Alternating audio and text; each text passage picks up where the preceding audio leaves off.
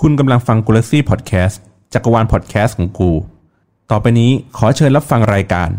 คุยไม่ได้สับกับอัพทูกู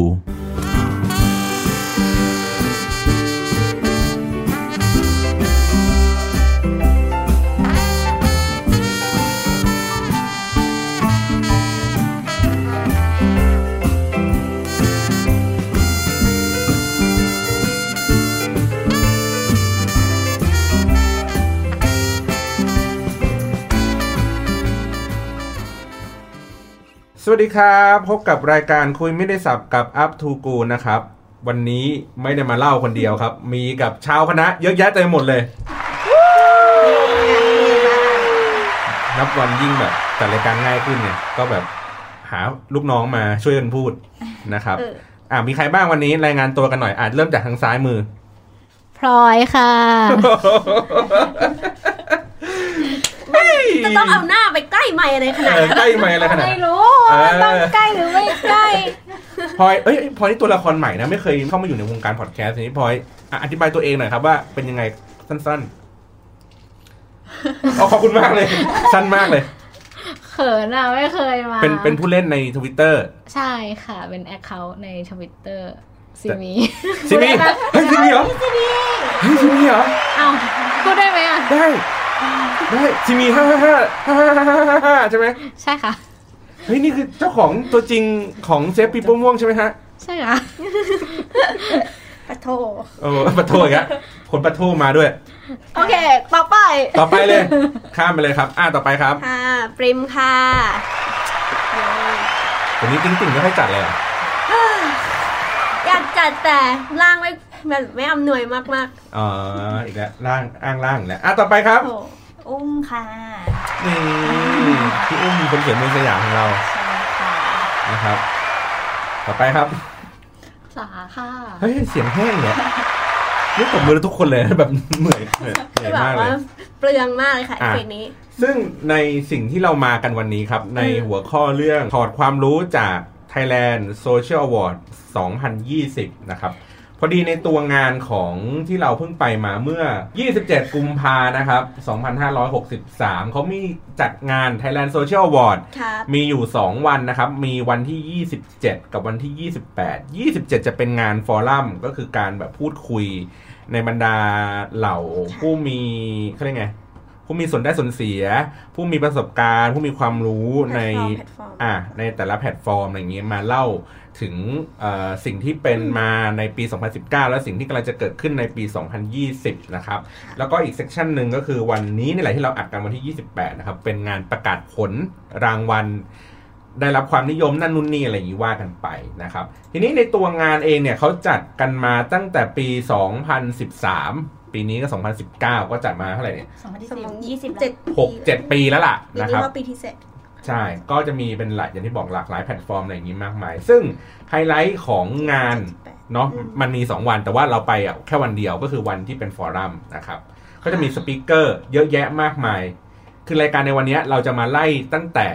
เซกชันที่ 1 จนเซกชันสุดท้ายเลยว่ามีเรื่องราวเขาพูดเรื่องอะไรยังไงกันบ้างสำหรับ ค่ะ ผู้ที่แบบไม่ได้ไปฟังนะครับ ก็เลยจะมาเล่าให้ฟังว่าเป็นยังไงกันบ้าง อ่ะโอเค ในเซกชันที่หนึ่งครับ เป็นเรื่องเกี่ยวกับอะไรเอ่ย The Ship of Consumer Insight ค่ะ The Chip of ใช่ไหม Consumer ใช่ Insight นะครับ เออ อันนี้ใครใครเป็นคนพูดนะ ไว้ไซด์พูดค่ะ ไว้ไซพูดก็คือคุณกล้านะครับ เจ้าของงาน เป็นเจ้าของงาน ใช่เขาเป็นะครัผู้บ จัดงานนี้ขึ้นมา เป็น ค่ะ CEO ของไว้ไซนะครับ อืม ไว้ไซก็คือเป็นเอ่อเหมือนเขาเรียกไง เป็นเครื่องมือนะครับของการวิเคราะห์ข้อมูลในโซเชียลมีเดีย ก็คือว่าเขาก็จะมีไว้ไซต์มีผลิตภัณฑ์ก็คือโซเชียลไอโซเชียลไอก็ทำหน้าที่คือเหมือนโซเชียลมีเดียมอนเตอร์ลิงนะครับ ใส่คีย์เวิร์ดใส่อะไรอย่างนี้เข้าไปเพื่อ อันนี้คือสวิตของเขานะ ใส่คีย์เวิร์ดเข้าไปเพื่อเราอยากจะรู้ว่าคนพูดถึงแบรนด์อย่างไรพูดถึงเอ่อคู่แข่งอย่างไร มีแนวโน้มพูดกันมากน้อยแค่ไหน แล้วก็วัดในเรื่องของ performance ของโซเชียลมีเดียเช่น เอ่อการโพสต์คอนเทนต์ในแต่ละครั้งของแบรนด์ต่างๆเนี่ยมันได้ผลประสิทธิภาพยังไงมากน้อยยังไง แล้วก็นำมาวิเคราะห์ก็แล้วแต่ของลูกค้า ถ้าเกิดสมมติเป็นเป็นเซอร์วิสที่ลูกค้าเขาอยากจะได้ก็คือเขาอยากจะรู้ว่าตัวเขาเองอะ่ะพูดดีไม่ดีมีความรู้สึกยังไงต่อแบรนด์ของแบบผู้บริโภคนะครับคู่แข่งพูดยังไงสื่อสารยังไง แล้วก็ในทั้งอุตสาหกรรมเขาเป็นยังไง แล้วก็ภาพใหญ่สุดก็คือทั้งในวงการแบบมาตรฐานเลยเนี่ยทั้งโซเชียลมีเดียทั้งหมดเลยเนี่ย สิ่งที่เขากำลังทำอยู่เนี่ยมันเขาเรียกไงนะ อยู่ในมาตรฐานหรือว่าห่างไกลจากสิ่งเหล่านั้นน่ะมากน้อยแค่ไหนนะครับ อันนี้ก็คือก็ทำอย่างนี้ทุกปีเนาะอ่าในเซสชันแรกก็คือขออีกทีหนึ่ง The Ship of Consumer Insight อ่า ค่ะ เดี๋ยวที่เขาเมื่อสุดท้ายเขาพูดเรื่องอะไรบ้างครับ คือมันเป็นธีมงานเขาอะเนาะที่จะพูดเรื่องชิปก็คือสิ่งที่มันเปลี่ยนไปจากเดิม สิ่งที่มันคือเหมือนกับพูดง่ายเอาง่ายๆคือเขาจะมองว่าเอ้ยในปีที่ผ่านมา 2019 ที่ผ่านมา มันมีอะไรเปลี่ยนไปบ้างอะไรอย่างเงี้ย ครับ เออ ก็ ก็ คือสิ่งที่เกิดขึ้นแล้วและสิ่งที่กำลังจะเปลี่ยนแปลง ใช่ใช่ ค่ะ อ่าสิ่งที่เกิดขึ้นแล้วคือ คืออันดับแรกเลยสิ่งที่น่าตกใจมากๆ หรือเปล่าวะคือเขาบอกกันว่าผู้ใช้โซเชียลมีเดียในประเทศไทยโดยรวมอะไม่ได้มีเปอร์เซ็นต์เพิ่มขึ้น แต่ทุกคนใช้งานมันอย่างหนักหน่วงมากขึ้นเข้าใจ อ่า ไหม เสริมเสริม ค่ะ พอดีมันมีอีกเซกชันละอีกสักประมาณสองสามเซกชันเขาก็แย้งเรื่องนี้มาว่า ชั้นเฟซบุ๊ก อ่า อืม ว่าจริง ๆแล้วมันไม่ใช่ว่าไม่เติบไม่โตขึ้น มันโตน้อย มันโตแค่ประมาณสองเปอร์เซ็นต์ ใช่ แต่อันนี้คือเป็น อืม มุกปิมมองในความคิดนะ ก็คือเขามองว่าในประเทศไทย ผู้ใช้ในประเทศไทยและแอปทั้งหมด แต่ Facebook เขาอาจจะมองเฉพาะของ Facebook ของเขาไง อ่า เพราะอันเนี้ยเขาพูดเองว่ารวม 4 แพลตฟอร์มหลัก อืม อ่าก็คือเอ่อ Facebook Twitter ไอจีแล้วก็ YouTube อืม อืมที่เขาเก็บข้อมูลมาคือ 4 แพลตฟอร์มหลัก อืม จากเปอร์ ซึ่ง เซ็น จ ต์ ริ ทั้ ง งหมด ๆคือคือถามว่าเติบโตไหมพี่ว่ามันค่อนข้างทรงตัวเอางี้ดีกว่า อืม ไม่ถึงกับแบบว่าไม่โต คือมันโตแต่อาจจะโตน้อยมาก อืม ค่ะ ค่อนข้างทรงตัว แต่ว่าจำนวน conversation ที่พูดถึงบนแพลตฟอร์มต่าง ๆ เนี่ยเยอะขึ้น อืม เหมือน นะครับ คนใช้งานมันหนักมากขึ้นอะไรแบบ ใช่เขาบอกว่ามีมากขึ้นตั้ง 32เปอร์เซ็นต์ สามสิบหกสาม สามสิบหกอ่ะ เออ ประมาณนั้นอะสาม อ่า สิบกว่าเปอร์เซ็นต์ โอเค อารมณ์เหมือนมันว่าเรามีความแอคทีฟในการใช้งานมันมากขึ้นอ ใช่ค่ะ คือเรา active user ยินดีที่จะบ่นกับมันมากขึ้น มันน่าจะมีประมาณเดี๋ยวนะหนูจำไม่ได้ว่าจดไว้ประมาณแบบ คือตลอดการใช้งานปี 2019 ใช้ประมาณมีประมาณข้อความประมาณ7 7.2พันล้านข้อความนี่แบบ 7.2 พันล้าน เยอะจัง คุยอะไรกัน คุยอะไรกันวะ ใช่เยอะมาก นะครับ เออ โอเค ซึ่งเขาบอกว่าอย่างน้อยเอ่อ84%ใช้ 2 แพลตฟอร์ม กับการสื่อสาร อันนี้อันนี้อันนี้เป็นเรื่องของ แบรนด์ อันนี้ของ อ่านี่ของแบรนด์ อัน แล้ว นี้คืออันที่คืออันนี้คือชิปที่สองละ อ่ะ คือในแง่ของแบรนด์เวลาแบรนด์คือปกติที่เรารู้กันคือแบรนด์มักจะใช้โซเชียลมีเดียในการสื่อสารกับผู้บริโภคใช่ไหม จ้ะ แต่และในปัจจุบันเขาก็บอกว่า 84%ของแบรนด์ในโซเชียลมีเดียทั้งหมดอ่ะเขาใช้มากกว่า 1 แพลตฟอร์มแล้ว อ่ะ เดี๋ยวอธิบายย่อยอย่างนี้ก็คือว่าใช้คือเขามีเป็นกราฟว่า 1 แพลตฟอร์ม 2 แพลตฟอร์ม 3 แพลตฟอร์ม 4 แพลตฟอร์มนะครับ คือแบรนด์ใช้เพียงแค่แพลตฟอร์มเดียว คือแพลตฟอร์มเดียวหมายถึงว่า Facebook หรือ Twitter อย่างใด หรือ อย่างหนึ่ง IG หรือ YouTube อย่างใดอย่างหนึ่งเนาะ อืม ใช้เพียงแค่อย่างใดอย่างหนึ่งอ่ะแค่ 16%ใช้ 2 แพลตฟอร์มเนี่ย29%ใช้ 3 แพลตฟอร์มเนี่ย31%แล้วก็ใช้ 4 แพลตฟอร์มอ่ะ24% อืม อืมซึ่งเขาก็เลยเหมาบอกว่าเนี่ยงั้นสองสามสี่รวมกันเป็นก้อนเดียวก็คือว่าแปดสิบสี่เปอร์เซ็นใช้ ใช่ มากกว่าสองแพลตฟอร์ม ใช้อย่างน้อยสองแพลตฟอร์มก็ผิด อืมใช้มากกว่าหนึ่งแพลตอันนี้ นะ อ่ะ ทีนี้ก่อนจะข้ามเรื่องอื่นถามถามพี่อุ้มก่อน ว่าการใช้หลาย ๆ แพลตฟอร์มดีไม่ดียังไง เวลาเราไปคุยกับลูกค้า คือมันมีความหลากหลายในการที่เราจะเอ่อนำเสนอเอ่อหรือลูกค้าจะนำเสนอแบรนด์นะได้มากขึ้นในหลาย ๆ ช่องทาง เพราะว่าอย่างการสื่อสารใน Facebook การสื่อสารใน Twitter การสื่อสารใน IG YouTube อะไรอย่างเงี้ยมันมีการสื่อสารที่ต่างกัน คือเราจะได้กลุ่มทาร์เก็ตกลุ่มลูกค้าอะไรอย่างเงี้ยที่แบบต่างกันอะที่เป็นเออเขาเรียกว่าอะไร อุปนิสัยหลากหลาย หรือความชอบความสนใจหลากหลายต่างกันอะไรอย่างเงี้ยค่ะ ครับ เหมือนได้เพิ่มเพิ่มฐานลูกค้า อืม ไปอีก แล้วก็จากเมื่อกี้เรื่องของที่เทียบกันเป็น 84%นะอันเนี้ยก็คือเสริมนิดนึงว่าเขาเก็บข้อมูลจาก 1,389 แบรนด์ อืม ใช่ค่ะ เลยได้ตัวเลขนั้นมา ครับ ค่ะ เพราะว่าสมัยนี้การสื่อสารแบบว่าแพลตฟอร์มเดียวสำหรับแบรนด์มันอาจจะไม่เพียงพออะ อืม อืม โอเค ต่อมาในในสไลด์ถัดๆมา ที่มันคึกโครม ชิปที่ ชิ้นที่สามคือ 3 คือเรื่องเบนช์มาร์กของโซเชียลมีเดียค่ะ นี่อันนี้อันนี้อันนี้พีคเลย ที่มันสรุปว่าออกมาเป็น P90 เมื่อกี้ ใช่ อืม คือเหมือนกับว่าส่วนใหญ่เราจะเจอปัญหาใช่ไหมว่าแบบว่าทั้งลูกค้าเองแล้วก็ตัวพวกเอเจนซี่ก็แบบ เราควรกำหนดแบบ KPI ยังไงดีวะเบนช์มาร์กว่าแบบเท่าไหร่มันถึงจะคอนเทนต์ที่เราทำอะมันถึงจะโอเค ต้องมี engage เท่าไหร่ดีต่อคอนเทนต์หนึ่งควรจะมีสักเท่าไหร่อะไรแบบเนี้ย แล้วตอนเนี้ยไวซ์ไซต์ เขาก็มีทำค่ากลางมาให้ ใช่ คือเหมือนกับว่าเขาสำรวจมาทั้งหมดในตลอดปีแล้วอะมันก็เลยได้ค่ากลางที่เขาเรียกว่า P ค่าสิบ P เก้าสิบ เก้าสิบพี่อะไร P พี่ห้า พี่ สิบ เก้า P เก้าสิบโอ้โถโอ้โถคือมันเหมือนกับว่าเป็นการประเมินจาก engagement อะว่าคอนเทนต์ที่เราทำไปอะมันดีพอหรือยัง มีประสิทธิภาพพอหรือยัง อ่ะทีนี้เดี๋ยวเดี๋ยวก่อนที่จะไปข้ามไปเรื่องนั้น ถามเจ้าพลอยก่อน engagement ของ Facebook มีอะไรบ้าง น่าจะมี impression ปะ อ่ะอันนี้อันนี้อันนี้เราถามอย่างงี้อ่ะมีมีมีอะไรบ้างที่เรารู้สึกว่าเนี่ยอันเนี้ยเขาถึงเรียกว่า engagement ยอดวิวเหรอคะยอดวิว ยอดแชร์ อ่ะเอางี้ดีกว่าแสดงว่า Facebook ไม่ค่อยแม่น เอา Twitter ดีกว่า Twitter อันนี้น่าจะแม่นกว่า อะไรสมมติว่าลูกค้าบอกว่าเออมี engagement ที่ดีไหมคะใน Twitter เนี่ย แล้วเราจะตอบเขาว่ายังไง engagement หมายถึงอะไรบ้าง ก็คือการรีทวิต อืม การกดไลค์กดเฟซหรือการเข้ามากดลิงก์ที่เราใส่เข้าไป กดดูรูป อ่ะอันนี้แสดงว่ารู้ เป๊ะ เป๊ะ แต่ว่าถ้าเกิดว่าเป็น Twitter ให้เป็น Facebook จะไม่รู้ ไม่ค่อยสันทัด อ่ะอ่ะพี่อุ้ม Facebook Facebook ก็จะเป็นไลค์คอมเมนต์แชร์ที่ที่เป็น engage อ่ะโอเค ใช่ อ่ะของพี่สา YouTube engagement น่ะนับไงครับ น่าจะยอดวิวด้วยนะ อืม กดมากดไลค์ด้วย subscribe ด้วยแล้วก็คอมเมนต์ข้างล่าง อ่าโอเคไอจีครับ คุณปิมครับ ฮะ ดูด้วยเหรอ ก็ยอดไลค์ ยอดคอมเมนต์ อะไรอย่างงี้ไง แล้วก็แบบเขาเรียกอะไรอะคอมเมนต์นั่นแหละเออ อ่ะงั้นแสดงว่าพอเข้าใจกันในระดับหนึ่งว่าว่าว่า engagement เขานับกันยังไง อืม นะครับ ทีนี้เขาบอกว่าเราราวสิบเปอร์เซ็นเนี่ยมี engagement ที่ดี เขาเรียกค่าประเมินค่านี้ว่า P 9 0 พี่เขาสิบหมายถึงยังไงครับ อัน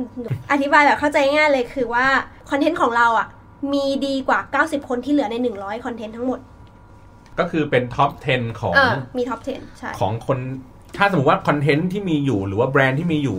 อ่าเอาเป็นคอนเทนต์ดีกว่าคอนเทนต์มีอยู่ 100คอนเทนต์ อ่ะ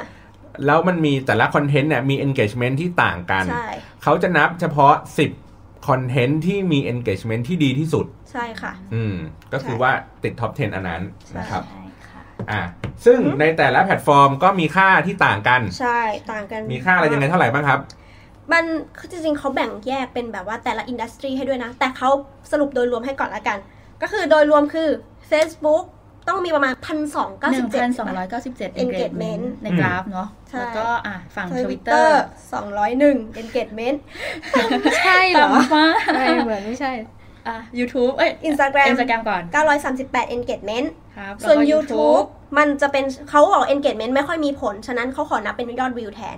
ต้องเป็น 6 3 4 8 0 วิวค่ะ มึง YouTube โหดมาก ใช่เพราะว่าเป็นเนี่ยข้างเหมือนแบบดูกราฟมันโหดมากอะไรเงี้ยของของฝั่งบ้าน YouTube อะ เพราะว่าเพราะว่าเขาบอกว่า ครับ ส่วนส่วนหนึ่งก็คือ engagement เนี่ย ไอ้ที่มันได้เยอะๆอะเพราะว่ามันมีการซื้อแอด หรือว่าเป็นหนังไวรัล ใช่ ดังนั้นดังนั้นหมายถึงว่าเวลาเราเราเราเราเป็นเอเจนซี่อ่ะแล้วเราแนะนำลูกค้าว่าเวลาเราทำคลิปหนึ่งอันอ่ะที่ไปลง YouTube อ่ะเราต้องซื้ออ ม แอดอ่ะมันจะแบบเหมือนคร่าวๆอยู่แล้วมันการันตีเป็นหลักแสนวิวอ่ะ อืม ถูกไหมสามแสนห้าสี่แสนห้าแสนแล้วแต่บัตเจตของลูกค้า ดังนั้นมันเลยทำให้ค่าเฉลี่ยของวิวเนี่ยค่อนข้างเยอะ มันไม่ค่อยมีการแบบลงทุนทำหนังโฆษณามาอย่างดีอ่ะแล้วปล่อยให้มันเป็นออร์แกนิกเถอะค่ะ โอ้ไม่ไม่ ไม่ไม่ไม่ไม่แต่ถ้าของออร์แกนิกอื่นๆน่ะใน Twitter ใน Facebook ใน IG อย่างเงี้ยเขายังรู้สึกว่า เออ ก็ปล่อยให้มันเป็นออร์แกนิกได้บ้างอะไรแบบนี้เออทีนี้ก็เลยจะถามว่าเออหนึ่งพันสองร้อยเก้าสิบเจ็ดเนี่ย บน Facebook อ่ะ ในความคิดของพี่อุ้มอ่ะ ยากหรือง่าย ถ้าไม่มีตังค์สปอร์ต ถ้าไม่มีตังค์ซัพพอร์ตอ่ะหนึ่งพันสองร้อยเก้าสิบเจ็ดสมัยนี้ยากนะ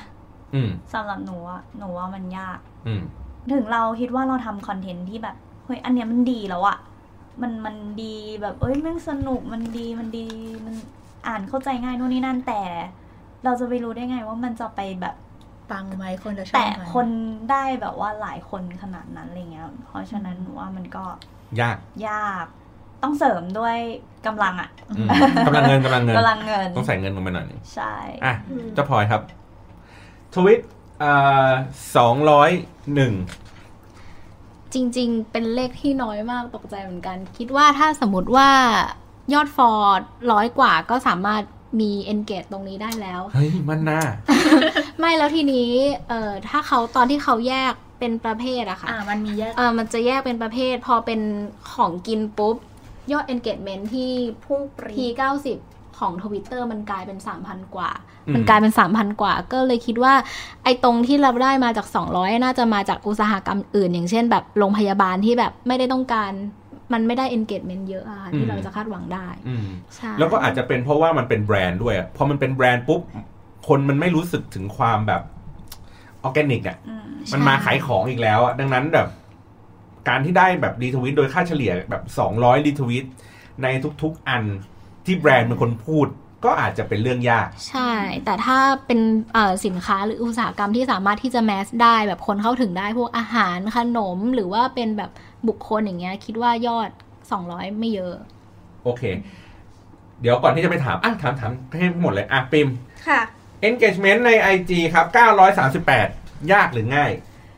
สำหรับปิมนะ เพราะว่าตัวเองก็ไม่ได้ค่อยเล่น IG อะไรขนาดนั้นอะ อืม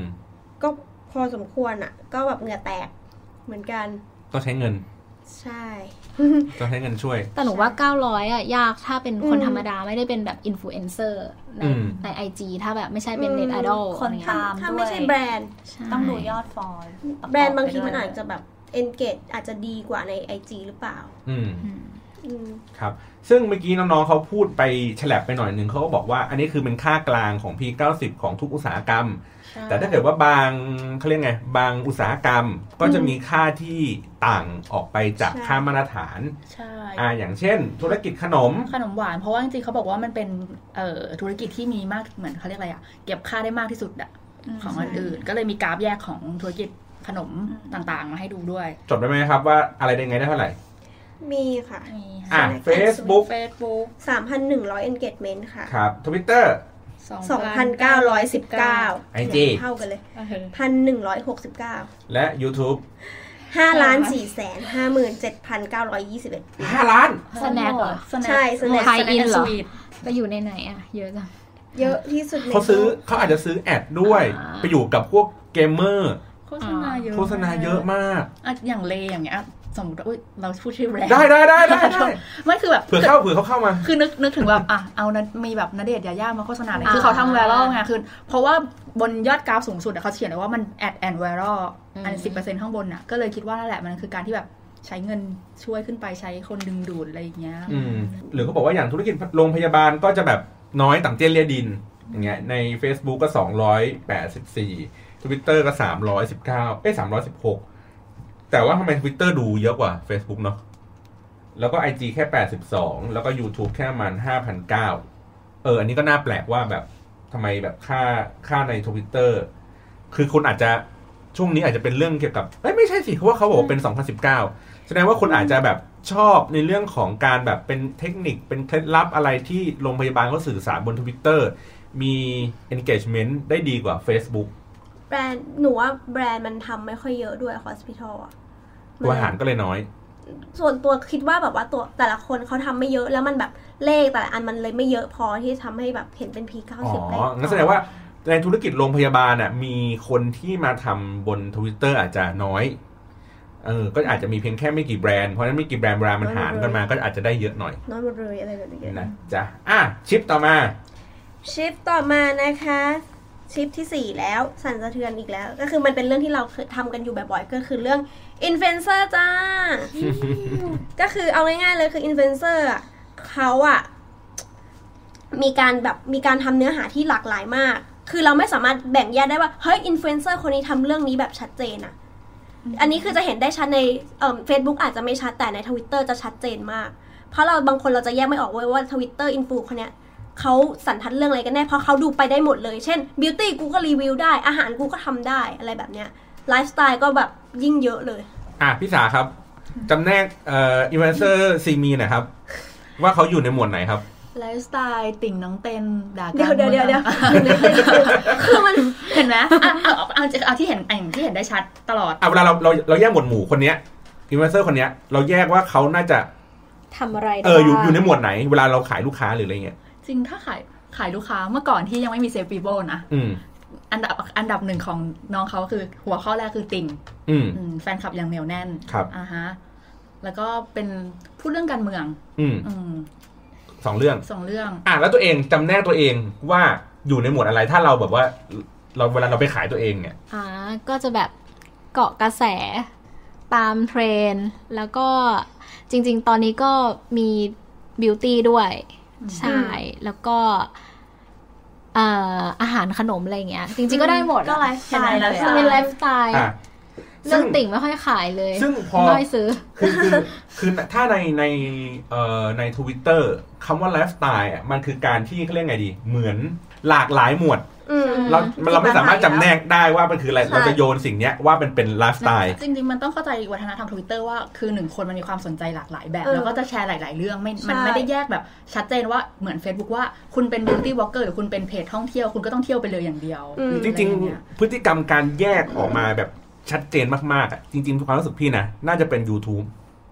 YouTube อ่ะมันจะ อืม เคลียร์คัดและเห็นตัดชึบออกมาได้เห็นชัดๆเลยว่า ถ้าคนเนี้ยเป็นเอ่อเหมือนผลิตคลิปท่องเที่ยวเขาก็จะมีแต่ท่องเที่ยวท่องเที่ยวท่องเที่ยว ใช่ ถ้าเป็นเกมก็เป็นเกมเกมเกมเกมเกมเกมเป็นหลัก อืม อะไรอย่างเงี้ย อืม อืม อันนี้จะเห็นจะเห็นชัดเจน แต่ว่าเขาบอกว่า 97%ของอินฟูนำเสนอเนื้อหาข้ามหมวดอย่างน้อย 2 หมวดเสมอ ใช่ นะครับ โดยที่เขาจำแนกแยกแยะ ออกมาเป็น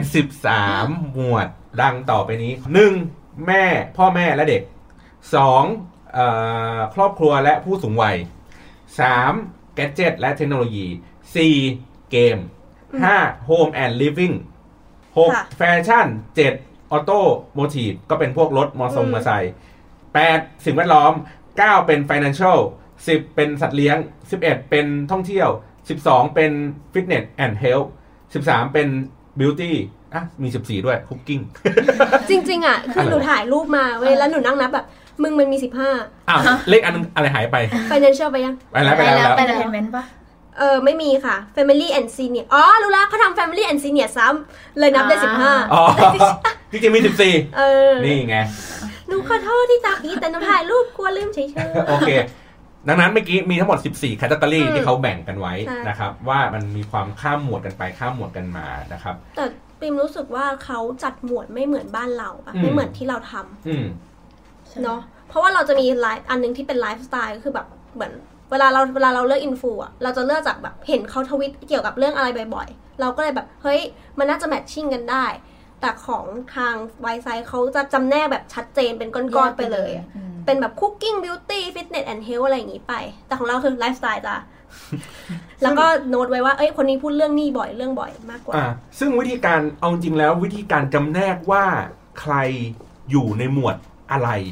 ก็เป็นความยาก อืม ยาก ใช่ ยากมาก ยากยากมาก เพราะว่าอย่างที่บอกคือว่า สมมติถ้าเราเป็นโจทย์อย่างนี้แปลว่า เราจะจำแนกคนคนนี้ว่าเขาอยู่ในหมวดอะไร ค่ะ เนาะมันจะต้องใช้วิธีการว่ากลับไปดูเนื้อหา ที่เขา ที่เขาพูดบ่อยๆ อืม เนาะว่าว่าเขาพูดเรื่องนี้อะไรเยอะแยะอย่างเงี้ยแต่ว่าในวิธีการอย่างบางครั้งอย่างที่เราทำอะเราจะเข้าไปดูว่าอย่างที่บอกว่าเพราะว่าเขาเป็นอินฟลูเอนเซอร์นั่นก็เหมือนถึงว่าผู้ที่มีอิทธิพลทางความคิดต่อเรื่องใดเรื่องหนึ่ง ใช่ สมมติพี่เป็นคนพูดอยู่ทั้งหมด 10 เรื่อง เออ สมมติพี่พูดอยู่ 10 เรื่อง พี่อาจจะพูดเรื่องบิวตี้พี่อาจจะพูดเรื่องการเมืองอ่ะพี่พูดอาจจะพูดผู้สูงวัยพูดเนี่ยสิบสามแคตตาล็อ ใช่ เนี้ยแต่มันจะมีเพียงแค่บางแคทที่ได้เพอร์ฟอร์แมนซ์ที่ดี เออเออใช่ อย่างเช่นพี่อาจจะเป็นคนที่พูดเรื่องเกม อาจจะพูดเรื่องเกมแต่คนไม่ค่อยรีทวิตแต่ถ้าเกิดว่าพูดถึงเรื่องของการกิน แล้วมีคนรีทวิตเยอะ อืม ๆ ก็อาจจะเป็นอินฟลูเอนเซอร์เรื่องของการกิน ใช่ เออ ดังนั้นแสดงว่าเราเราอย่างที่บอกว่ามันต้องจำแนกว่าไอ้คนคนๆเนี้ยเขามีพลังใน ใช่ คอนเทนต์ประเภทใด อืม ใช่ อ่า ซึ่งก็มีความอย่างที่บอกว่าเมื่อย าก เออมีความยากอยู่ในระดับหนึ่ง นอกจากเขาจะพูดถึงบางที เราต้องไปดูด้วยว่าเขารีทวิตเกี่ยวกับอะไรอีกอะ ว่าเขาเสพอะไร ใช่ว่าเขาเสพอะไร เฟฟอะไร โอ้โห อื ยาก ม มากเลยค่ะ นะค ก็ รับ มันไม่ชัดจริงๆไงในท อ่ะ วิตเตอร์ มันมีความมันมีความไม่ชัดอยู่ แต่ว่าไม่เป็นไรเราเราเราก็คือ มันคือชาเลนจ์ของเราแค่ ชาเลนของเราเนาะทีนี้เขาก็เลยบอกว่าหลังจากที่เขาได้ทำการแบ่งแคตตา o r y อะไรต่างๆ แล้วก็ในที่บอกหนึ่งคือพบว่าอินฟลูเอนเซอร์ส่วนให ญ่ตั้ง 97%เนี่ยนำเสนอ 2 หมวดหมู่เสมอเนาะเวลานำเสนอเนื้อหาและนอกนอกจากนี้ก็คือว่าเขาบอกว่ามันเชื่อมโยงกันในหลายหมวดหมู่ อ่าสามารถเชื่อมโยง เช่น เรื่องของการท่องเที่ยว สามารถโยงเข้ากับฟิตเนสบิวตี้ทำอาหารได้เนาะแล้วก็ในในเทียร์พี่พี่เรียกว่าเหมือนเหมือนเป็นในวงแรกอะ่ะคือเรื่องที่เกี่ยวข้องในในในในชั้นแรกก่อนก็คือว่า สมมุติว่าเราจะจ้างคนทำอะไรสักอย่างหนึ่งสมมุติว่าเราจะให้เขารีวิวอ่าอาหาร ค่ะ เราอาจจะรีเลทไปกับคนอื่นๆ ก็ได้ไม่ต้องเป็นเอ่อเป็นฟู้ดบล็อกเกอร์อย่างเดียว แต่ว่าไปยังสายท่องเที่ยวสายฟิตเนส ใช่ บิวตี้อะไรอย่างนี้ได้ ถ้าเป็นร้านอาหารนะ ใช่ค่ะ แล้วก็ในเทียร์ต่อมาก็คือเป็นเป็นสัตว์เลี้ยงและการเงินอ่ะยังอยู่ในในในในในอาหารอยู่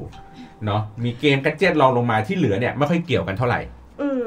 อืมทีเนี้ยมันก็เลยแบบพอพอพี่เห็นไอ้กราฟเนี้ยจริงๆมันถ้าเกิดมันเป็นภาพมันเหมือนเป็นวงกลมอะชั้นที่หนึ่งชั้นที่สองชั้นที่สามค่อยๆ ค่ะ กว้างขึ้นไปเรื่อย ค่ะ ๆ ก็เลยคิดในใจเอ่อว่ามันมันมีส่วนเกี่ยวข้องกันบางอย่าง เพราะว่าอย่างเมื่อสักประมาณต้นปีที่ผ่านมาเนาะเราไป Facebook ที่ไต้หวัน อันนี้แชร์ให้ฟังว่า ก็เลยไปถามเขาว่า เฮ้ยอินฟลูเอนเซอร์ของไต้หวันน่ะเขาทำเนื้อหาลักษณะแบบไหนที่อยู่บน Facebook นะทำเนื้อหาลักษณะแบบไหนที่ที่ได้รับความนิยมสนใจคนติดตามเยอะ เขาก็บอกว่าก็มีฟู้ดแอนด์ทราเวลนี่ยแหละ ที่ปั สอง สุดแล้ว เออที่ที่ปังสุดแล้ว ก็เลยกลายเป็นว่า งั้นแสดงว่าทุกสิ่งทุกอย่างจุดกำเนิดเริ่มต้นของอินฟลูเอนเซอร์ต้องอยู่ที่กินและเที่ยว อืมอืม เพราะว่าความความรีเลทของของสิ่งสิ่งเนี้ย ใช่ มันมันจะได้ไปขายโปรดักต์อื่นได้ ใช่ แต่ถ้าเกิดว่าเราเฉพาะทางเชี่ยวชาญในอะไรสักอย่างหนึ่งถ้าเราแบบไม่แมสอะหรือว่าไม่ดังพอมันก็อาจจะแบบขายยาก เพราะมันเป็นเรื่องที่มันแบบทุกคนมีส่วนร่วมได้ง่ายหรือเป ก็ ล่า เราเราต้องกินอ่ะ เออเราต้องกินเราต้องไปเที่ยวแหละคือมันเป็นเรื่องที่เราอินได้ง่ายอ่ะ อืม เรามีส่วนร่วมเราไปลองได้ง่าย ใช่ แบบสมมติแชร์ของกินหรือที่เที่ยวมาเนี่ยเราอาจจะแบบเฮ้ยเดี๋ยวเราเราไปลองตามไปอะไรเงี้ยมัน มันง่ายเขาเรียกอะไรแมสแหละ ใช่ คือ คือเหมือนกับว่าตอนที่ในไวไซต์ที่มันเอารูปมาใช่ไหม เรื่องของกินแม่งอยู่ตรงกลางเลยแล้วมันถึงจะโยงไปอย่างอื่นอะ เรื่องอื่นอืม เพราะหนูเป็นมองเป็นเลยมองว่าแบบ เอ้ย ส่วนหนึ่งก็คือว่าทุกคนแม่งต้องกินเปล่าวะ มันเลยแบบค่อนข้างมีผลอะไรแบบนี้ อืม ค่ะ อ่ะ นะครับ น่าจะไม่มีแล้ว มีอะไรอีกไหม ในหมวดนี้ไม่มีแล้ว อืม อะไรครับ ต่อไปค่ะ โอเค ต่อไปเรื่องของ ชิปที่ห้า ชิปที่ห้าเป็นเรื่องของเพลงลูกทุ่ง เฮ้ย อันนี้คือแบบโคตรใช่ ใช่มากๆ คือเห็นด้วย อ่ะโอเค เนื่องจากว่าเดี๋ยวก่อนแล้วแล้วแล้วนี่คือเราผ่านไปแล้วครึ่งชั่วโมง จริงเหรอ เรายันี่ยังไม่ผ่านในเซสชั่นแรก แต่ เล เซส ย ชันอื่นแป๊บเดียว อ๋อถ้างั้นถึงแป๊บเดียวโอเค เพราะหลับเหรอ ไม่ใช่ นะโอเคเขาบอกว่าเรื่องของเพลงลูกทุ่งคือเติบโตอย่างต่อเนื่องรุนแรงและรวดเร็วนะครับ ค่ะ 12 จาก 20 คลิปเพลงที่มียอดวิวสูงสุดคือเพลงลูกทุ่งท็อป 10 ของเพลงลูกทุ่ง เมื่อเทียบกับท็อป 10 ของเพลงประเทศประเภทอื่น ๆ พบว่าสูงกว่าท็อป 10 ของเพลงประเภทอื่น ๆ มากถึง 12% อือหือ อืม ไม่งงนะ ไม่งง ไม่งง อ่ะ แล้วก็ค่าวิวจะเพิ่มขึ้น 480%เมื่อมีการคอลลาเบเรตกับเพลงลูกทุ่ง หมายถึงว่าศิลปินทั่วไปไปร้องกับเพลงลูกทุ่งปุ๊บ ยอดวิวของเขาจะพึ่งขึ้นมาเลยหรอ เพิ่มขึ้นโดยเฉลี่ยประมาณ 480%เลย เฮ้ย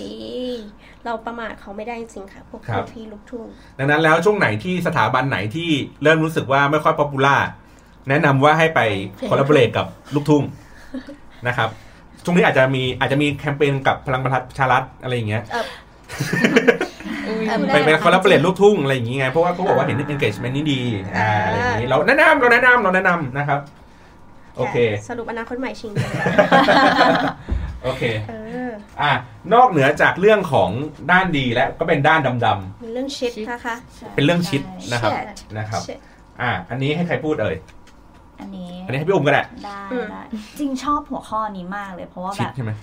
เอ้ย คือเราเห็นทั่วไปในทุกวันแต่เราไม่รู้ว่าเขาหยิบมาแบบ เขาสามารถหยิบเอามาเล่าเอามาพูดเอามาแชร์ได้อย่างนี้ ครับ เรื่องชีตก็คือด้านลบอะของโซเชียลมีเดียเนี่ย เขาพบว่าแบบในปี 2019 ที่ผ่านมาค่ะ มีการพูดถึงเรื่องพนันและการซื้อขายการพนันอะมากกว่า 1 2 0 0 0 0 เนื้อหาหรือข้อความ ครับ ก็แล้วก็มีการพูดถึงการบูลลี่ การกลั่นแกล้งอะ่ะ ส่วนใหญ่คนที่โดนก็จะเป็นแบบเด็กเยาวชน ตามตามที่เราเห็นข่าวกันเลยอะไรเงี้ย ก็ประมาณ 7 7 5 0 0 0 เนื้อหาหรือข้อความนะคะ ก็มีการอันนี้ก็คือพีคมากแบบหาจงแจ้งขนาดนี้เลยเหรอ ก็คือมีการพูดถึงการขายบริการทางเพศอย่างเปิดเผยรวมไปถึงการบอกราคาด้วยนะคะ เที่ยวไหมคะ ราคาเท่านี้ค่ะพี่ ค่ะ กี่ครั้งรู้ไหมคะ เท่าไหร่ครับ หนึ่งล้านหนึ่งจุดสามเอ็มอ่ะ หนึ่งล้านสามแสน 1,300,000 ใช่ห หนึ่ นึ่ง งจุ จุด ด สา สาม ม เอ็มเนื้อหาข้อความ ครับ อแบบ ถามชาว เน็ต อะไรเราก็จะถามเจ้าพลอยอย่างเดียว เห็นด้วยไหมกับตัวเลขนี้ หรือว่าเราคิดว่ามันมีมาก กว่านี้น้อยกว่านี้ จริง ๆ ถ้าใส่ฟิลเตอร์เพิ่มขึ้นอาจจะเจอมากกว่านี้ ฟิลเตอร์อะไรครับ ฟิลเตอร์แบบคำมันจะมีคำของของชาวทวิตอะยอสอตอนอหรือแบบคำที่ Keyword แบบ keyword คีย์เวิร์ดที่แบบว่า รู้กันแอคเคอร์อะไรอย่างเงี้ย ใช่ ทำเกี่ยวกับเรื่องเพศ ใช่ เนี่ยเหรอ ไปดูเน็ตฟิกบ้านพี่ไหม ใช่ เดี๋ยวเดี๋ยวเดี๋ยวเดี๋ยวเดี๋ยว อะไรอย่างเงี้ยไม่หมายถึงว่าคำคำที่มันแบบใช้เฉพาะไงอะไรเงี้ย อาจจะเจอเยอะกว่านี้ เพราะว่าทุกวันนี้ถ่ายก็เห็นแบบเหมือนเนื้อหา 30% อืมคือคือเราจะบอกว่าใน ใช่ ในหนึ่งแสนสองหมื่นข้อความที่พูดถึงเรื่องของการพนันเนี่ย อ่ามั มันอาจจะไม่ได้ไปจับในไลน์ อ่า เพราะว่าในไลน์ น่าจะอยู่ในไลน์นะ คือทุกครั้งที่เวลาเปิดไลน์ใหม่แล้วมันสามารถเซิร์ชจากเบอร์มือถือได้อะ อ่า อื มันจะต้องมีใครแอดเข้ามาแล้วก็แบบทักด้วยแบบ ชวนเข้า ชวนเล่นพนัน กรุ๊ป เออเข้ากรุ๊ป ค พนัน เมื่อเช้าเพิ่งโดน จริงเหรอ ใช่ กดปฏิเสธตลอด เนี่ยโดนบ่อยมาก คือคือถ้าเราถ้าถ้าเราสามารถที่จะเปิดไลน์อะว่าสามารถเซิร์ชจากเบอร์มือถือได้อะโดนอย่างเงี้ยประจำ อ๋อหนูล็อกไว้นี่หนูล็อกไว้ ใช่ เฉพาะไลน์ไอดีเท่า เอ นั้ อน พี่เลยบอกว่าอันเนี้ยอาจจะมีเยอะกว่านี้ ใช่ เพียงแต่แค่ว่าระบบมันอาจจะ ไม่เจอ ไม่ ไม่ เจ ได้ อ ไปหาถึงตรงนั้น อ่ะข้อความบูลลี่เจ็ดแสนกว่า ในความเป็นจริง อาจจะเยอะกว่านั้นมาก ใช่ ๆ เพราะว่าอย่างที่บอกคืออะอะไรคือความบูลลี่ ใช่ อันนี้อันนี้มันเป็นคอน เรา เซ็ป ยัง ต์ ไม่ ที่มัน รู้ กว้างอยู่ เรายังไม่รู้เลยเนาะว่าเขาใช้คีย์เวิร์ดอะไรในการแบบ เพราะว่า จัด จริง แคตตา ๆ ล็อว่า ตอนช่วงที่เรารณรงค์เรื่องบูลลี่กันในทวิตอะที่มีแคมเปญอะไรพวกนั้นอะแค่แค่แค่ตัวแฮชแท็กเองอะที่เรื่องบูลลี่กันอะก็ก็เหยียบล้านแล้วนะ เออ เออก็เลยคิดว่าไม่รู้ว่าคีย์เวิร์ด เพราะว่าแค่บอกสมมติบอกอ้วนอ้วนอ้วนอ้วนอ้วนอ้วนอ้วนอ้วนอ้วนอ้วนอ้วน อืม พี่ก็รู้สึกว่าโดนบูลลี่แหละ อืม ถูกไหมคืออันนั้นเนี่ยความบูลลี่มันอาจจะมีเยอะกว่านี้ อืม เออ แต่ว่าด้วยด้วยพี่ก็ไม่รู้เหมือนกันว่าเขาเขานับยังไง ใช้เครื่อมืออะไรอะ แต่เป็นมองว่าไอ้เรื่องเอ่อถ้าเกิดแคมเปญ stop bully อะไรอย่างเงี้ยอาจจะไม่เกี่ยวหรือเปล่า อาจจะเขาอาจจะกรองเฉพาะคำที่เขาด่ากันจริง ๆ ในทวิตหรือว่า อ่า พวกเฟซโซเชียลมากกว่า อืม อาจจะไม่เกี่ยวกับแคมเปญ อืมแต่แต่แต่ความรู้สึกพี่คือเขาน่าจะมีคีย์เวิร์ดที่บ่งชี้ว่าคำคำเนี้ยน่าจะเป็นเรื่องของการบูลลี่ อย่างเช่นแบบอีอ้วนอีห้อยอีอะไรอะไรอย่างเงี้ยเขาจะมีชุดคำพวกนี้เขาก็เลยแบบรวมอย่างนี้ไป แล้วก็หนึ่งล้านสามแสนข้อความที่เกี่ยวข้องกับการค้าบริการ อันเนี้ยหนูมองว่าเยอะเกินไปปะว ะ ไม่รู้ แต่แต่ส่วนตัวไม่เคยเห็นเคยเจอแต่เพื่อนผู้ชายแคปมา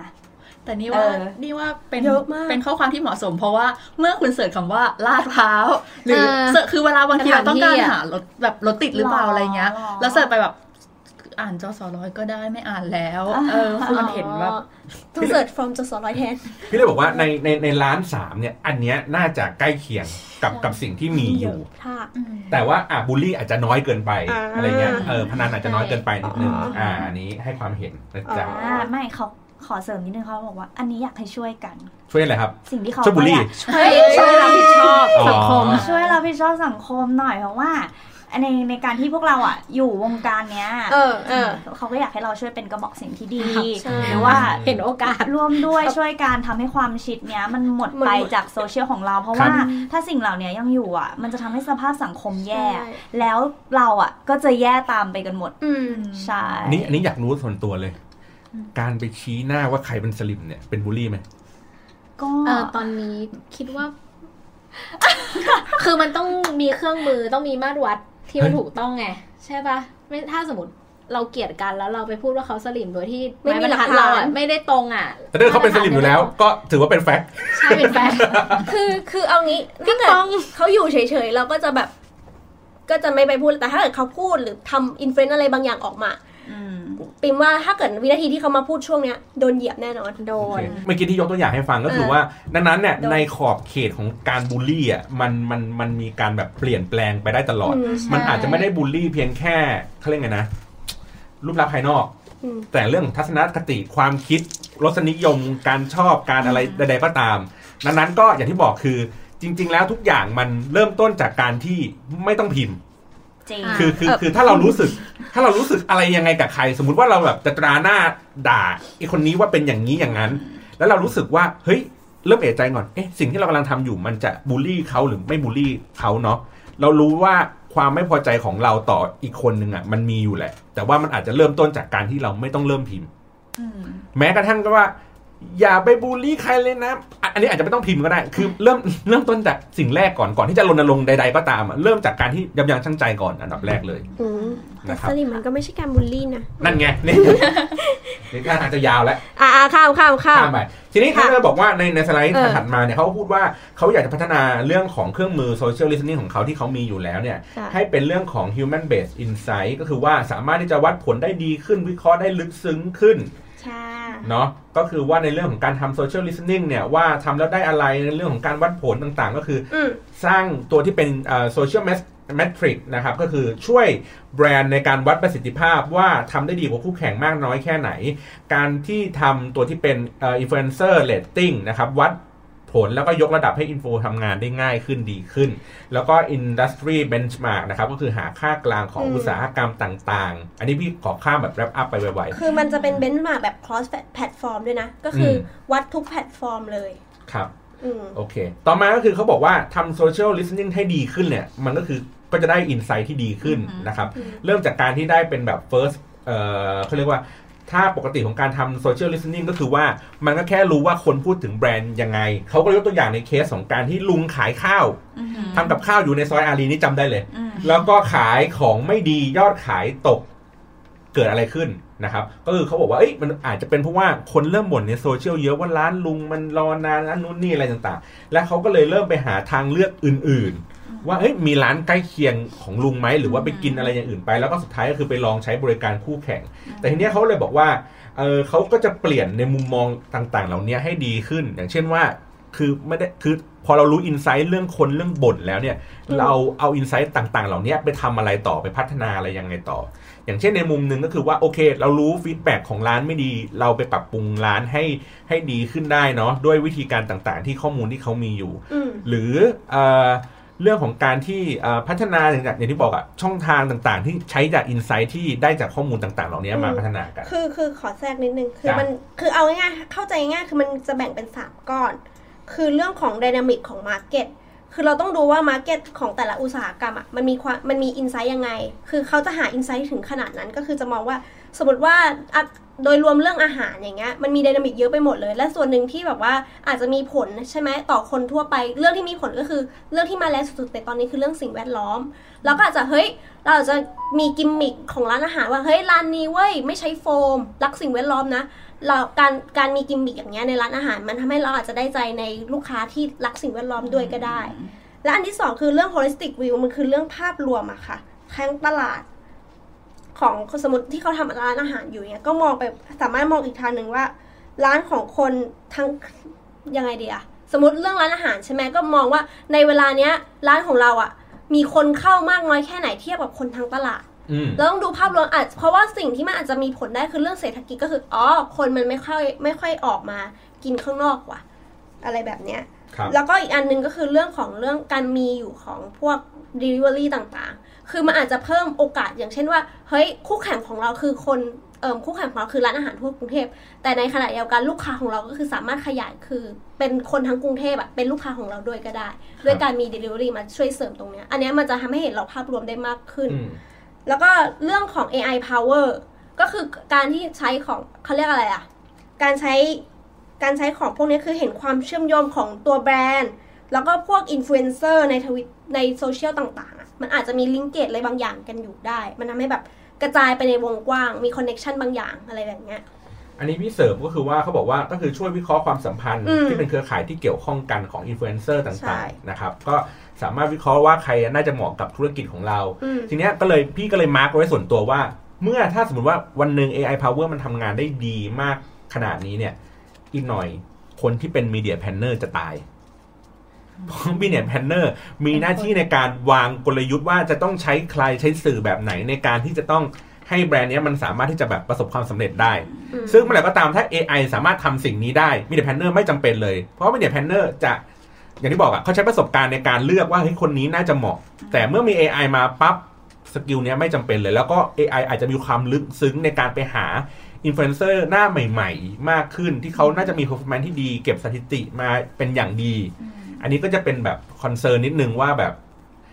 ในอุตสาหกรรมเนี้ยว่ามันสามารถ disrupt ได้โดย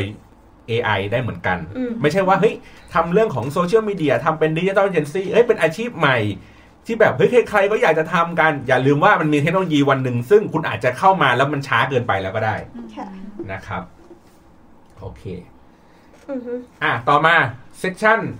เป็นน่าจะเป็นอีกคนหนึ่งแล้วเนาะน่าจะเป็นของ Facebook ก็มาพูดแหละ เป็นเซสชั่น เออ เป็ เซ น ส เซส ชัน ชั่นร ที่ ว แบ ม บ ก่อน channel panel discussion คือ Facebook Google Line Twitter พันทิปมาคุยกันรวมกันเลยค่ะ ครับผม อืม อ่า น่าจะเป็นอ่าคุณสิรินิต เนี่ยพยายามอ่านจากภาษาอังกฤษให้กลายเป็นภาษาไทยอ่ะมีนั่นแหละมี Facebook มี Google มี Line มี Twitter มีพันทิป ค่ะ นะครับมามาร่วมพูดคุยกัน อ่ะ อันนี้สรุปแบบเร็วๆ ไวๆ เพราะว่าในเซกชันเนี้ยเขาพูดสลับไปสลับมากันหลายๆที พี่เลยพยายามกรุ๊ปปิ้งให้อยู่ด้วยกันว่า Facebook นะครับ ในประเทศไทยมีคนใช้งาน 57 ล้านคนต่อเดือน 41 ล้านคนต่อวันเอ่อ56 ล้านคนเนี่ยจาก 57 ล้านคนต่อเดือนนั้นน่ะใช้บนมือถือนะครับเป็นหลัก แล้วก็รัวเอ่อควรทำคอนเทนต์ที่สะดวกต่อการดูบนมือถือ เพราะว่าอย่างที่บอกอะผู้ใช้งานบนมือถือค่อนข้างเยอะนะครับการใช้ IG Story นะครับก็คือว่าเน้นแบบที่มีภาพสวยๆ เป็นจอแนวตั้งเต็มจอเนาะแล้วก็เอ่อในในเคสของวาโก้เองที่เขายกมาเนี่ยก็คือใช้สีพาสเทลให้ดูน่ารักน่ารักนะแล้วก็การใช้วิดีโอใน Facebook เนี่ยอย่างแคมเปญที่เขายกก็คือใช้ของ M150 นะครับโปรโมทให้คน ช่วยส่งกำลังใจให้กับนักมวยคอมมงคอมเมนต์มา แล้วก็เขาก็จะเอาคอมเมนต์เนี่ยไปให้พี่หมูอัศวาตัดเป็นชุดที่คลุมตัวนักมวยอีกทีหนึ่งเพื่อขึ้นเวทีเนาะแล้วก็ในเรื่องของการใช้บาร์โค้ดสแกนบน Messenger นะครับเพื่อร่วมร้องเพลงร่วมกับศิลปินได้ก็คือแคมเปญของ Pepsi นะครับแล้วก็เขาบอกว่า 40%ของคนไทยที่แชทเข้ามาถามเรื่องสินค้าเนี่ยสามารถปิดการขายผ่านแชทได้เลยนะครับอันนี้คือเขาเทียบจากบน Messenger นะครับ ค่ะ ทีนี้ฝั่ง Google เขาบอกว่า เอ่อ Google เองเนี่ย YouTube ใช้เป็นแหล่งข้อมูล เป็นแหล่งความรู้ที่สำคัญดูวิดีโอ โดยเฉพาะเรื่องของ Finance เนี่ย เติบโตมากกว่า 4.5 เท่าเมื่อเทียบกับปีที่แล้ว ค่ะ อันนี้คล้ายๆกับตอนที่เราไปฟังเรื่อง i c r e a t o r ใช่ใช่ นะครับ แล้วก็การใช้งานเอ่อเริ่มมีการใช้งานใน living room ในห้องนั่งเล่นต่างๆ มากขึ้นก็คือการดูผ่านสมาร์ททีวี Android Box ต่างๆ นะครับ หรือว่าการสั่งผ่าน Google ด้วยเสียง ก็เป็นแบบ Hello Google อะไรอย่างนี้ไป ค่ะ นะครับแล้วก็การใช้งานในต่างจังหวัดเติบโตขึ้น 70%ของ Top 10 View คือเพลงลูกทุ่งนะครับแล้วก็ 15%ของการเสิร์ชคือการใช้คำใหม่ๆ ที่ไม่เคยค้นหากันมาก่อน เช่น อ่าเช่นคำอะไรที่เราไม่คิดว่ามันจะต้องค้นหากันอะเป็นคำแบบอยู่ๆ สมมติว่ามาลิงกิงกองสำรองกองแกงอะไรเงี้ยคือจะเป็นคำใหม่ที่โผล่ขึ้นมา คนมาค้นหาอยู่เรื่อยๆนะครับแล้วก็มีแนวโน้มในการค้นหาที่ละเอียดขึ้น เช่น ไม่มีไม่ค่อยมีใครเซิร์ชคำว่าแชมพูธรรมดาแล้ว ก็อาจจะต้องเป็นแบบแชมพูสำหรับคนผมร่วงสำหรับคนดัดผมอะไรอย่างนี้ว่ากันไปคืออ่าสเปซิฟิกมากขึ้นนะครับตัวไลน์เองเขาบอกว่ามีความชัดเจนในเรื่องของโซเชียลคอมเมอร์สนะครับว่าจะกลายเป็นแชทคอมเมอร์สเกิดการ call to action ไปยังแชทมากขึ้นปิดการขายได้ดีขึ้นด้วย ตีกับ Facebook Messenger จ้า ใช่คือข้อแข่งกันแต่ว่า รับกันแบบปุ๊บ สองข้อมูลอ่ะเห็นตรงกันว่าประมาณ 35-40%น่ะสามารถปิดการขายได้ผ่านแชทนะครับ แล้วก็อ่าการซื้อโฆษณาบนแอดไลน์นะครับ ก็ที่ได้รับความนิยมก็คือเรื่องของการเพิ่มเพื่อน อืม เนาะแล้วก็เพราะว่าเพิ่มเพื่อนเท่าไหร่ยิ่งเพิ่มโอกาสทางการขาย ใช่ ได้มากขึ้นนะครับฝั่งที่เป็นทวิตเตอร์ก็บอกว่าเอ่อพบทวิตที่เกี่ยวข้องกับสังคมโดยรวมมากขึ้น ก็คือว่าเป็นยังติ่งเหมือนเดิม เพิ่มเติมคือเรื่องแคร์สังคม ค่ะ นะครับ โดยแล้วก็เขาก็ยกฝั่งที่เป็นพี่เป๊กผลิตโชคว่าสามารถมีโซเชียลมูฟเมนต์อะไรต่างๆ ได้ ฝั่งที่เป็นพันทิปเขาก็บอกว่าฝั่งยูเซอร์คือคนอ่านเยอะขึ้นมากอ่าโดยเฉพาะเรื่องของที่เป็น PM 2.5 หรือว่าเรื่องของตรงงานแล้วทำยังไงต่อดี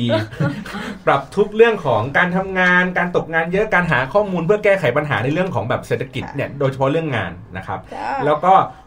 ฝั่งแบรนด์เนี่ยก็คือทำเรื่องของ advertorial content มากขึ้นนะครับ เดี๋ยวเขายกตัวอย่างก็คือว่ามีโรงแรมทำแพ็กเกจแต่งงานโดยให้พันทิปอ่ะเป็นคนทำให้นะครับพันทิปไม่ได้เป็นเพียงแค่แพลตฟอร์มเดียว แต่ว่ามีเอเจนซี่ภายในด้วย เขียนคอนเทนต์ให้จนได้ฟีดแบ็ดีมากโอ้โหจองกันไม่หวัดไม่ไหวเลยนะครับ แล้วก็เอ่อเรื่องของพวกแบบ Impact เยอะๆ อย่างเช่นพวก SME ต่างๆเนี่ย เข้ามารีวิวเอ่อบริการอย่างเช่นเอ่อเช่าเสื้อกันหนาวแล้วก็ทำให้คนเข้าไปที่ร้านเยอะแยะเต็มไปหมดเลย อ่าน นะครับ เสริมเสริมนิดนึงค่ะ จ้ะ อย่าลืมพูดเรื่องการช่วยเหลือของธุรกิจโรงแรมที่ ใช่ กำลังประสบปัญหาของ อ๋อ โค โอ วิด เค ด้วย ได้ แล้วก็อ่าแล้วเขาก็เลยอันนี้คือเป็นเนื้อหาหลักๆคร่าวๆว่าปีที่ผ่านมาเจออะไรมา แล้วก็ ปีต่อไปเอ้ยปีนี้เนี่ยจะมีเทรนด์อย่างไรเขาก็บอกว่าในพันทิปเองเขาบอกว่ามีคอมเมนต์แอดเวลาอ่านกระทู้แล้วก็เลื่อนๆเลื่อนลงมาต่อจากคอมเมนต์ที่หนึ่งเนี่ยก็จะเจอแอดขึ้นมาที่เป็นเหมือนข้อความที่เกี่ยวข้องคล้ายๆเหมือน suggested content อะไรอย่างนี้นะครับ แล้วก็มอบพื้นที่โฆษณาผ่านแบนเนอร์ให้กับโรงแรม ซึ่งกำลังอยู่ในสภาวะวิกฤตจากเชื้อไวรัสนะครับ โดยที่ไม่เสียค่าใช้จ่ายทำกิจกรรมร่วมกับแบรนด์เป็นออนไลน์แอคทิวิตี้นะครับ เมื่อแจกของก็ให้คนกลับมารีวิวในพันทิปอีกทีหนึ่ง แล้วเขาบอกว่ายอดการรีวิวอ่ะ มันจะดีมากๆในพันทิปแบบแจกของแล้วแล้วแบบคนในพันทิปแบบเขากลับมารีวิวกันเยอะ อ่า ซึ่งจริงๆ ก็เป็นทั่ว ๆ ไปของ influencer management โดยโดยปกติอยู่แล้วนะครับ แล้วก็อีกอันหนึ่งก็คือว่าเขาจะมีฟังก์ชัน quiz เกมถามถามตอบคำถามก่อนอ่ะเพื่อเพื่อจะได้ของไปรีวิวทดลองใช้กันไปนะครับ ส่วนใน Twitter เขาก็บอกว่าแบรนด์ก็ควรจะต้องเริ่มมาทำความดีร่วมกับผู้บริโภคแล้วนะผ่านการรณรงค์แคมเปญต่างๆ เขาก็ใช้คำว่า brand with purpose อ่า marketing นะครับทำแคมเปญเพื่อสะท้อนคุณค่าของแบรนด์ที่ไม่ได้พบโฟกัส เฉพาะเรื่องของตัวแบรนด์อย่างเดียวแต่ว่าให้คุณค่าอื่นๆ ต่อสังคมด้วยนะครับ แล้วก็ของ Line เขาก็บอกว่าเออในเมื่อมี 80 68%เนี่ยมีความเชื่อใจในแพลตฟอร์ม Line อยู่แล้วเนี่ยก็เลยเอ่อรู้สึกว่าให้มัน complete journey ไปให้หมดเลย เพราะฉะนั้นเนี่ยทั้งแบบก่อนจะขายต้องมาเพิ่มเพื่อนก่อนไหมเอ่อซื้อแอดเองได้นะครับ มีไลน์ช็อปที่เป็นแคตตา o r y นะครับ แล้วก็มีสต็อกในการจัดการออเดอร์ คือเหมือนอารมณ์เหมือนแบบว่า total solution ในการขายของอะอยู่บนไลน์ทั้งหมดเลยนะครับ ก็ขอพยายามพัฒนาตรงนี้อยู่นะครับ แล้วก็สามารถยิงแอดไปยังหาคนที่บล็อกไลน์เราได้ด้วย อันนี้แสบมึงจะบล็อกทำไมวะนะครับ ค่ะ ต่อมาของ Google เขาก็บอกว่าต้องคิดล่วงหน้าต้องมีการคาดการณ์ว่าจะไปยังไงนะครับ ก็คือว่า เอออาจจะมีเรื่องของการทำซื้อแอดแบบ solution seller เออ solution selling นะครับ เป็นคอร์สแพลตฟอร์มกันอย่างเช่น ถ้าเมื่อก่อนถ้าคนซื้อแอดบน Facebook เอ้ยไม่ใช่บน Google จะซื้อแยกออกจากกัน เช่น จะซื้อ SEM จะซื้อ GDN จะซื้อเอ่อวิวใน YouTube เป็น Prelo อะไรอย่างต่างๆ แต่อาจจะเป็นรวมทุกอย่างอะอยู่เข้ามาอยู่ในใน Google Ad ก็คือเหมือนถึงว่าเหมือนเลือกเป็น Objective ก่อนว่า เราต้องการสร้างให้เกิดอะไรอยากต้องการให้เกิดแบบยอดคลิก ต้องการให้เกิด awareness สมมุติว่าเราเลือกเป็น awareness ปุ๊บเขาอาจจะ suggest มาว่า งั้นถ้าคุณอยากจะซื้อ awareness เนี่ย คุณจะต้องมี GDN เนาะผสมกับ YouTube นิดหน่อยอะไรแบบนี้ หรือถ้าเกิดว่าคุณอยากจะได้เป็นยอดคลิกเข้าไปที่เว็บไซต์ของคุณ คุณก็อาจจะซื้อเป็น GDN บวก SEO อะไรอย่างนี้ไปก็ว่ากันไปก็คือเขาจะพยายามพัฒพัฒนาตรงนี้มากขึ้น ส่วนของ Facebook นะครับก็มีเอิ่ม Facebook influencer อ่าเป็นอินฟลูเอนเซอร์นะครับ เป็นอินฟลูเอนเซอร์มาร์เก็ตติ้งนะครับ เพราะว่าเขาก็บอกว่าอยากจะให้มีการแบบวัด ROI ได้ชัดเจนมากขึ้นนะครับ ดังนั้นเนี่ย ก็เลยแบบออก Product ขึ้นมาที่เรียกที่เรียกว่า branded content นะครับ ให้แบรนด์ทำงานร่วมกับ Info ผ่าน Official นะครับ Account โดยที่สามารถที่จะเลือกแอดได้อย่างแม่นยำมากขึ้นนะครับ แล้วก็วัดผลปิดการขายได้จริงคอมเมนต์ไหนตรงใจ มีความโปร่งใสในการสื่อสารการตลาดของตัวอินฟลูเอนเซอร์เองก็ได้ดีขึ้นด้วย เขาก็ยกตัวอย่างอย่างเช่นของเกาหลีนะครับ มีแบรนดี้นะครับ ก็คือทำแบรนด์เป็นแบรนด์เดคอนเทนต์อารมณ์เหมือนมันว่าให้อินฟลูเอนเซอร์แต่งตัวเป็นในของเสื้อผ้าเขาทำเอ่อความคิดสร้างสรรค์ทำชิ้นงานอะไรอย่างนี้ร่วมกัน เขาก็บอกว่าได้ ROI สูงนะครับ แล้วก็ค่าใช้จ่ายถูกลง 12%เมื่อเทียบกับการซื้อแอดแบบปกตินะครับ แล้วก็ในของ Line เองก็จะมี Line Idol นะครับที่ทำละทำงานกับอินฟลูเอนเซอร์ก็คือว่าเป็นอินฟลูเอนเซอร์หรือเป็นเป็นเพจเนี่ยเข้าไปเปิด Official Account บน Line นะครับก็สามารถพูดคุยขายของอะไรอย่างนี้ได้นะครับ แล้วก็ตัว Line เองก็สามารถจะเลือกแพ็คอินฟลูเอนเซอร์ให้เหมาะสมกับแคมเปญของลูกค้าได้นะครับ ส่วน Twitter เองมีเอ่อ white listing นะครับก็คือว่าให้เอเจนซี่ต้องติดต่อ Twitter เพื่อเปิดฟังก์ชันนี้นะครับ ประมาณนี้คร่าวๆมันก็คือการที่เหมือนขอเข้าไปหลังบ้านของอินฟลูเอนเซอร์เพื่อไปซื้อแอดซื้ออะไรอย่างนี้ว่ากันนะครับ แล้วก็สามารถที่จะซ่อนรีプライได้สำหรับว่าเวลาเราไปเซฟ people แล้วเรารู้สึกว่าแบบ อันนี้มัน โดนด่ามัมันเอิมโดนด่า โด แล้ว น ก็ไป เกรียน เออเราก็ไปไฮมันได้นะครับ แล้วก็ตั้งเวลาทวิตบนเดสก์ท็อปได้แล้ว หลังจากที่เราใช้อยู่บนทวิตเด็กมานานนะครับก็อันนี้เป็นออฟฟิเชียลแล้วก็ของมาทิปเองก็มีทีม Influencer Management สามารถที่จะหางานส่งงานให้กับ Influencer นับพันนะครับ ให้เขียนคอนเทนต์เป็น Branded Content ได้ แล้วก็เอิ่มอยากชวนแบรนด์มาเป็น Influencer เอง ก็คือหมายถึงว่าแบรนด์เองเนี่ย เข้ามาอยู่เป็น Account หนึ่งบน Twitter เอ้ยผมผิดใน พั พั น น ทิ ทิ ป ป เพื่อเข้ามาให้ความรู้คอยตอบคอยช่วยเหลือเออผู้ใช้งานให้ได้ดีขึ้นนะครับ ป ประมาณนี้ไม่ต้องมาขายของอะไรอย่างนี้อย่างเดียว อ่ะ ต่อมาเป็นฝั่งของ Facebook มาขายของกันครับ อ่ะ Facebook ขายของอะไรบ้างครับ การมาของแนวตั้งอะ vertical is coming จ้า นะครับ เป็นเรื่องของ IG Story เนาะ อ่า Story คือคือมันจะมี 3 อันใหญ่ๆคือ story messaging และวิดีโอ อ่ะเขาขายอะไรบ้างครับใน IG Story เขาขายเรื่องความเป็น vertical คือความแนวตั้ง เขาเขาบอกว่าการที่มันทำเป็นแนวตั้งอ่ะ มันคือคนคนดูอ่ะเขาจะรู้สึกว่าเชียมัน full screen